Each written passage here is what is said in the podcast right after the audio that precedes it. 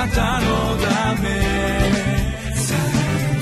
遠くより近く。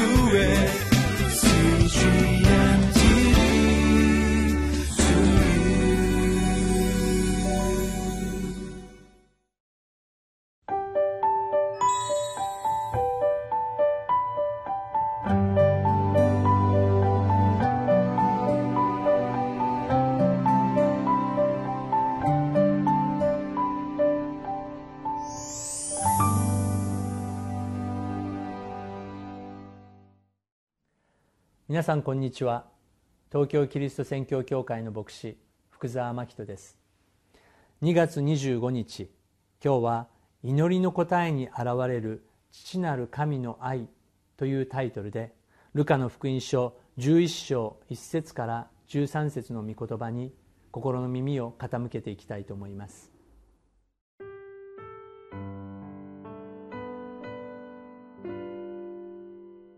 ルカの福音書11章1節から13節さて、イエスはあるところで祈っておられた。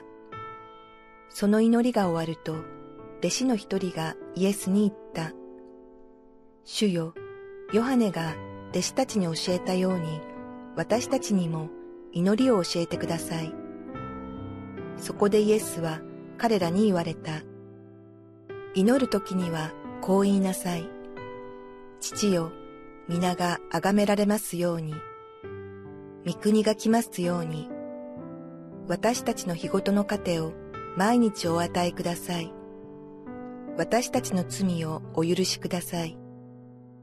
私たちも私たちに負い目のあるものを皆許します。私たちを試みに合わせないでください。また、イエスはこう言われた。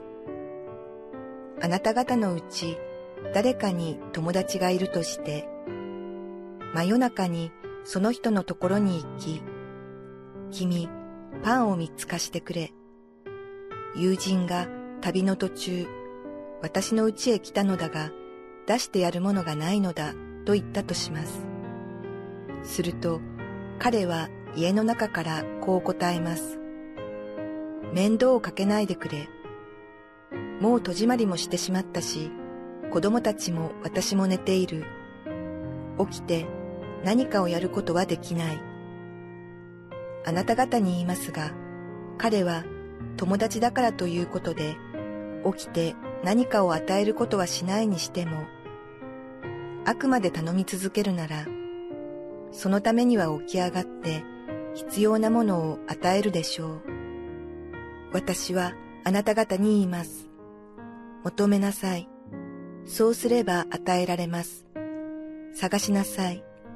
そうすれば見つかります。叩きなさい。そうすれば開かれます。誰であっても求めるものは受け、探すものは見つけ出し、叩くものには開かれます。あなた方の中で子供が魚をくださいという時に、魚の代わりに蛇を与えるような父親が一体いるでしょうか？卵をくださいというのに誰がサソリを与えるでしょう？してみるとあなた方も悪いものではあっても自分の子供には良いものを与えることを知っているのです。とすればなおのこと天の父が求める人たちにどうして精霊をくださらないことがありましょう？皆さんの祈りの生活で影響を与えた人はどのような人がおられるでしょうか？祈りは私たちの言葉と同じで本を読んだだけでは学ぶことができません。誰かが話している声両親の対話を聞きながら私たちが言葉を学んでいったように誰かの祈りを聞きそして祈られたことによって私たちもどのように祈るかを学んでいくことができます。今日お弟子さんたちがイエス様の祈りを見ながらイエス様から直接お祈りを学んでいます。私たちもイエス様から祈りを学びたいと思います。一節さてイエスはあるところで祈っておられた。その祈りが終わると弟子の一人がイエスに言った。主よヨハネが弟子たちに教えたように私たちにも祈りを教えてください。私たちも毎朝御言葉を読む前にこのような謙遜な心をいつも持って祈りを捧げたいと思います。イエス様私たちに祈りを教えてください。そのような中でイエス様が彼らに答えられます。祈る時にはこう言いなさい。どのように祈りなさいとイエス様はおっしゃられたのでしょうか？一番目に父よ皆が崇められますように。私たちの祈りは気をつけなければ私たちが中心になって祈ってしまう時が多くあります。神様これをしてください。これに応えてください。このようにしてくださいと要求ばかりしている祈りが多くあります。しかし私たちの人生を通し自分の名誉や自分の目的ではなくて父なる神様の栄光が現れること。それが第一となる時に私たちは満たされた人生を歩むことができるでしょう。2番目は「御国が来ますように」と祈りなさいと主が教えてくださいました。御国が来るということは神様が全て統治されるということであります。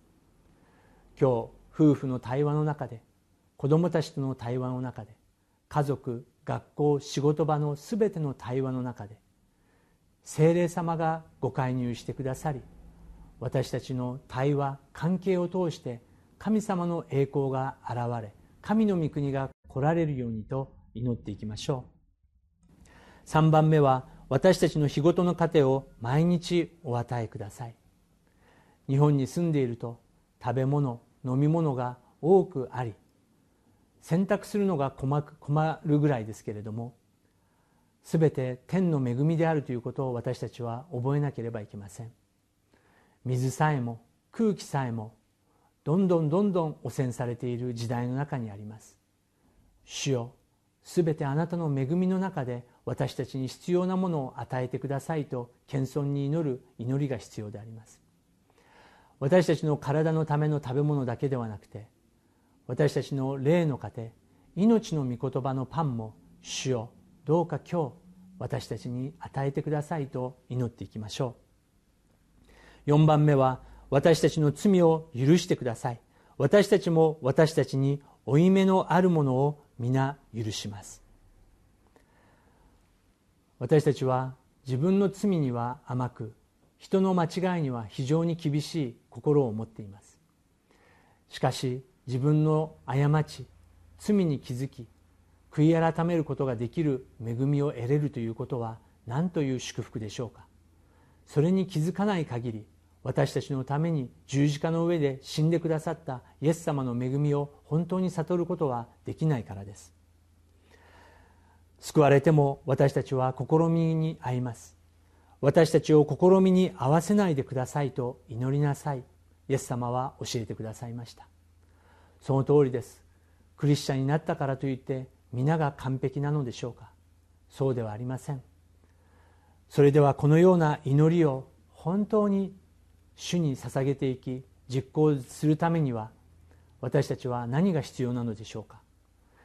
イエス様が例え話を持って続けて教えてくださっています。ある人がいました。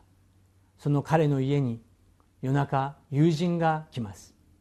食べ物がないので彼は彼の友達の家にパンを借りに行きます。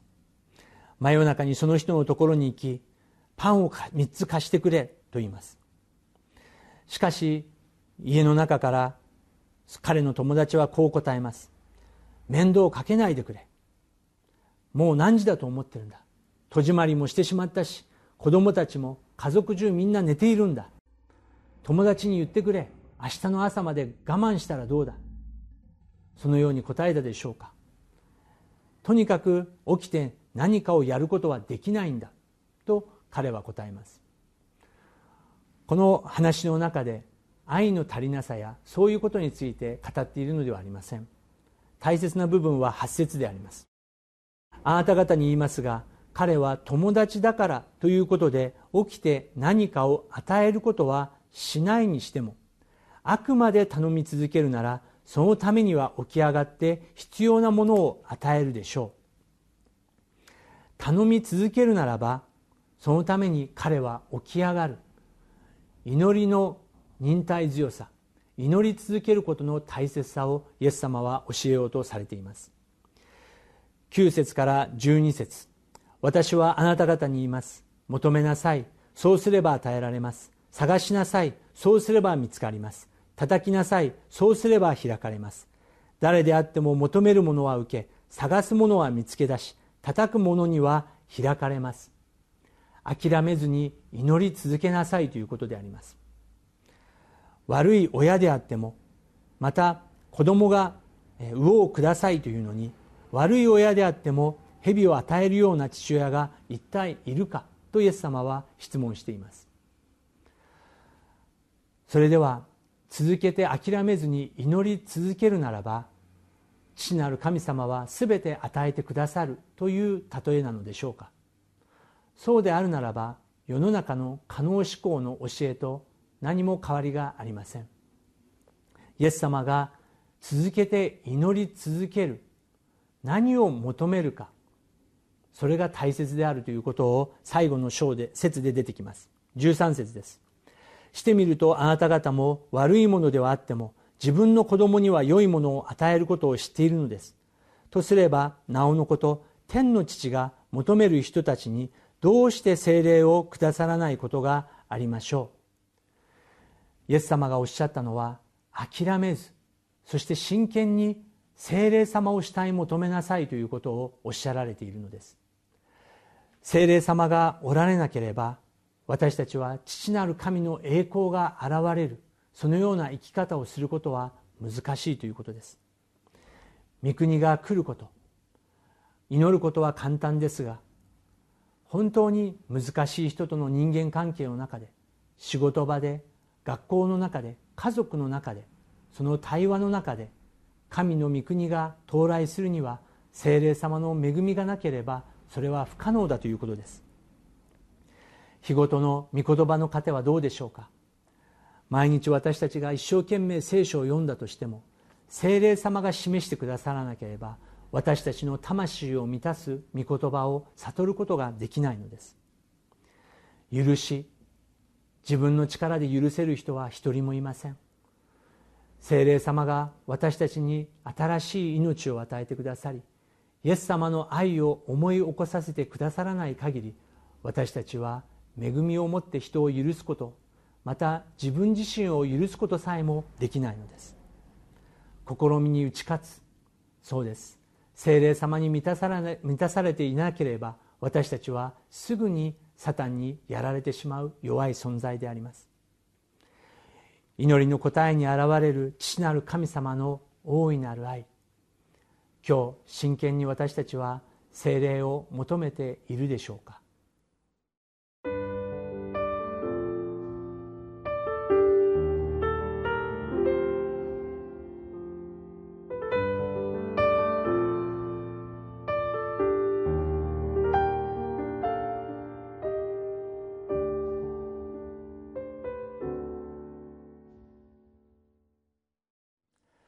主が教えてくださった主の祈りを私たちは霊と誠によって本当にお祈りしているでしょうか。今日もう一度聖霊様あなたを求めます。そのように祈っていきたいものであります。共にお祈りしましょう。全能なる父なる神様足りないものです。弱いものです。主がお祈りを教えてくださっているのにそれを口先だけで祈るような弱いものです。今日イエス様が教えてくださったように精霊様を真剣に求め続けます。探します。叩き続けます。精霊様私の心に家族に教会にこの国にあなたがいらしてください。主イエス・キリストの皆を通してお祈りいたします。アーメン。